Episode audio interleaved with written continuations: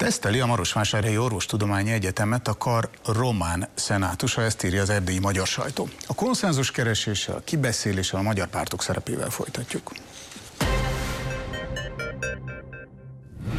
Több száz diák kezdett csendes tiltakozásba a Marosvásárhelyi Orvosi Egyetemen hétfő délután. A diákok a magyar kar létrehozásáért tüntettek. A tiltakozás miatt a tárgyalást a Maros megyei prefektúra épületében tartották, amelyen végül a magyar kar létrehozásáról nem, de a vizsgérőszak előtt két héttel bejelentett új vizsgarendről tárgyaltak. Ennek értelmében olyan szabályozást vezettek be az egyetemen, amely szerint azonos tételek és pontozás alapján kell az egyetem román, magyar és angol szakán is megtartani a vizsgákat. A magyar tanárok az egységes vizsgarendszert megalázónak tartják, és a többi között azt is problémásnak látják, hogy az új vizsgarend kizárja az oktatásból a román nyelven nem elérhető magyar nyelvű szakkönyveket.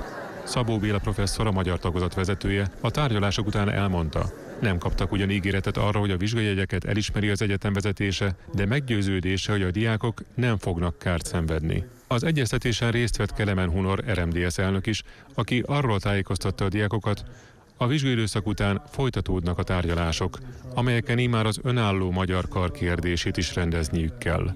A magyar román vezetése 8 éve nem hajlandó a magyar kar létrehozására, holott erre törvény kötelezte. Stúdióban Szőke László, az Erdélyi Médiatér Egyesület tartalommenedzsere. Jó estét kívánok! Estét kívánok!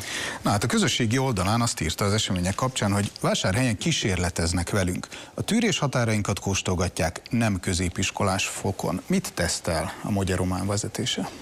Hát ugye Marosvásárhely ez egy, az erdélyi magyarok szempontjából egy stratégiai hely, már csak azért is, mert ott tudjuk követni azt, hogy mi fog történni azokon az erdélyi magyar településeken, ahol a románság többségbe kerül. Most még a fele-fele az arány körülbelül, lassan átbillen a többség a románok fele, és ilyen értelemben ezen a városon, Székelyföld felől megközelítve le lehet mérni, hogy mi lesz a sorsa Sepsiszentgyörgynek, Csíkszeredának, majd Székelyudvarhelynek és Gyergyó Szent Miklósnak. Tehát ez tulajdonképpen ez a 28 év, amióta én figyelem hol közelebbről, hol távolabbról ezt a várost, látni lehet, hogy mi fog lezajlani, ha nem figyelünk oda, a ma még többségében magyar településekkel. Itt egy egyetemről van most szó, tehát arról, hogy a román tankönyveket, vagy pontosabban a magyar tankönyveket kizárják, hogy a vizsgának a nyelvét, vizsgarendszert egységesítik. Azt mondják a románok, hogy, hogy egységesen vizsgázzon minden diák. Hol bukik meg ez az érvelés? Pont most uh, vizsgáltuk meg, hogy a szorványtelepülések vitalitását mi jelzi. És egyértelműen kimutatható, ide bevontunk egy néprajzkutatót, hogy azok a települések élnek túl, ahol a magyar intézményrendszerek, az iskolarendszer fent tud maradni. Van magyar abban iskola, van túlélés. Abban a pillanatban, ahogy ezek megszűnnek, eltolódik minden az egzisztencia fele, és nem hiába mondta Kalóz Zoli bácsi, hogy az a magyar, aki magyarul énekel, magyarul táncol, hanem aki magyarul tanul, az maradhat magyar tulajdonképpen. És ebből a szempontból nagyon veszélyes ez, ami zajlik, hogyha időben nem ismerjük fel, nem érjük tetten, hogy mi vezetett ide, már pedig felelősek vagyunk mi is, már mint a magyar közösséget vezető pártok, abban, hogy eddig jutottunk. Ha ezt nem mérjük fel Székelyföld szempontjából, akkor az út az ott van 28 év alatt el lehet jutni odáig, hogy az én magyar intézményrendszerünk megszűnhet. Miért szállkal hogy a románok szemében? Ugye ennek van politikai vonatkozása, és Unguránu bukásához nagyon hát komolyan hozzájárult. Uh, Hát ugye itt, ha nem is tudatosan, de az mi véleményünk, hogy meglátásunk szerint legalábbis Székelyföldről így tűnik, hogy az intézmények lassú leépítése, a magyar nyelvű intézmények lassú leépítése, az kulcskérdés, amikor... Pont miatt, amit az előbb mondott? Igen, amelyet most erősen is fogok fogalmazni, ahhoz, hogy el lehessen foglalni egy település többségbe lehessen kerülni, le lehessen építeni a közösséget. Tehát ebből a szempontból a Maros, Marosvásárhelyen, ami történik, ott nagyon sok hibát, vagy sok hibát elkövetett az RMDS, hiszen ha megnézzük, akkor a legnagyobb erdélyi magyar párt törzsgárdája onnan származik. Nagyon sok olyan intézmény, akár magyarországi támogatással ott telepedett le, ami szintén annak tulajdonítható, hogy a, a, a, az erős elit az RMDS elitje abban a település, vagy azon a településen telepedett meg, és gazdaságilag úgy összefonódott az ottani román érdekekkel, hogy most már emiatt nem képes ellátni és felismerni, hogy önvédelem szempontjából neki lépnie kell, nem csak a 21. vagy az azon túli órában, ahogy most is zajlik, és ahogy a katolikus iskolában. Ma is.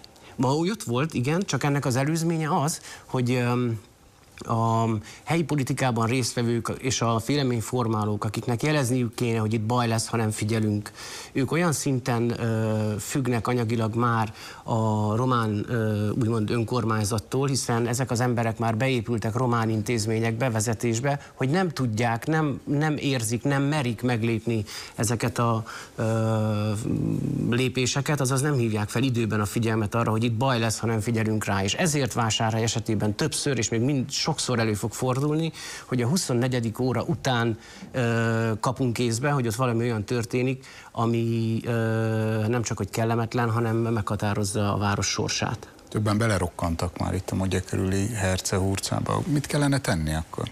Mi a felelőssége az erdélyi magyar sajtónak? Hát sok Stékelyföldnek meg pláne, hiszen itt most már Tudjuk, hogy tudok konkrét példát is hozni, hogy ez hogyan zajlik. Vásárhely konkrétan a mi cégünk esetében történt meg.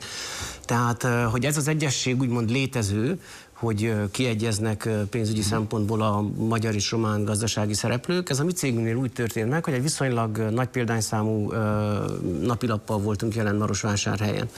Régebb a cél egykori menedzsmentje kiegyezett az ottani a Marosvásárhelyi román városvezetéssel, és pénzért gyakorlatilag egy-két hét alatt leépítette első körben a terjesztőhálózatot, utána pedig gyakorlatilag az ottani napilapunk címlapján jelentek meg magyar vagy magyarokat gyalázó fizetett tartalmak. Tehát ez az az út, amivel el tudják érni, hogy leépüljön egy magyar közösség. Tehát kibeszélés van a közösségen belül is? Igen.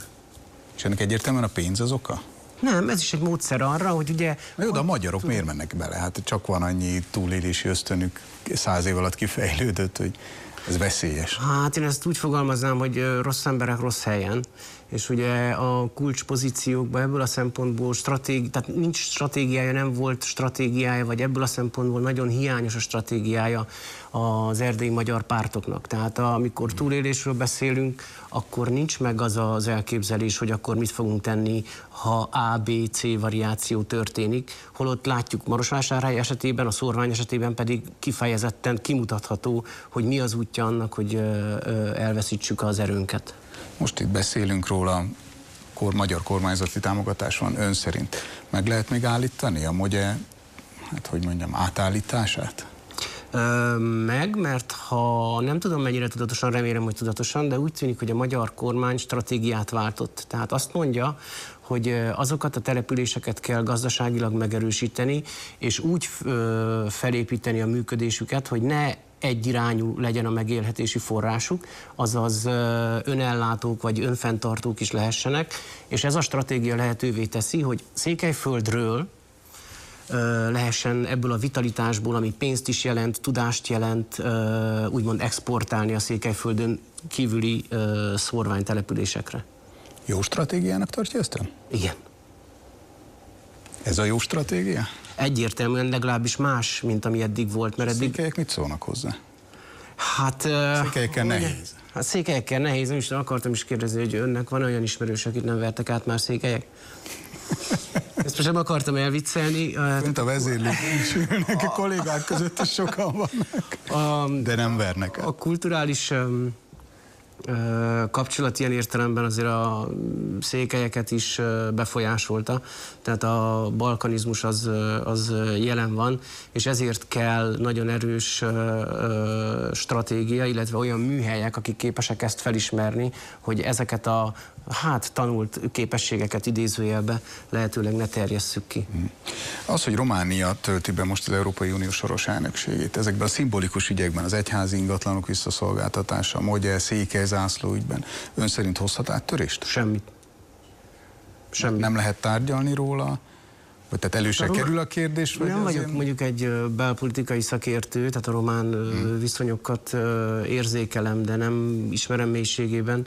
De ahogy Székelyföldről látszik, a mai román külpolitika olyan szinten betagozódott a kánonba, az Európai Uniós kánonba, hogy ebből nem akarja senki kimozdítani, hiszen azt szavaz, azt csinál gyakorlatilag, amit az Európai jönnek az Európai Uniós választások. választások.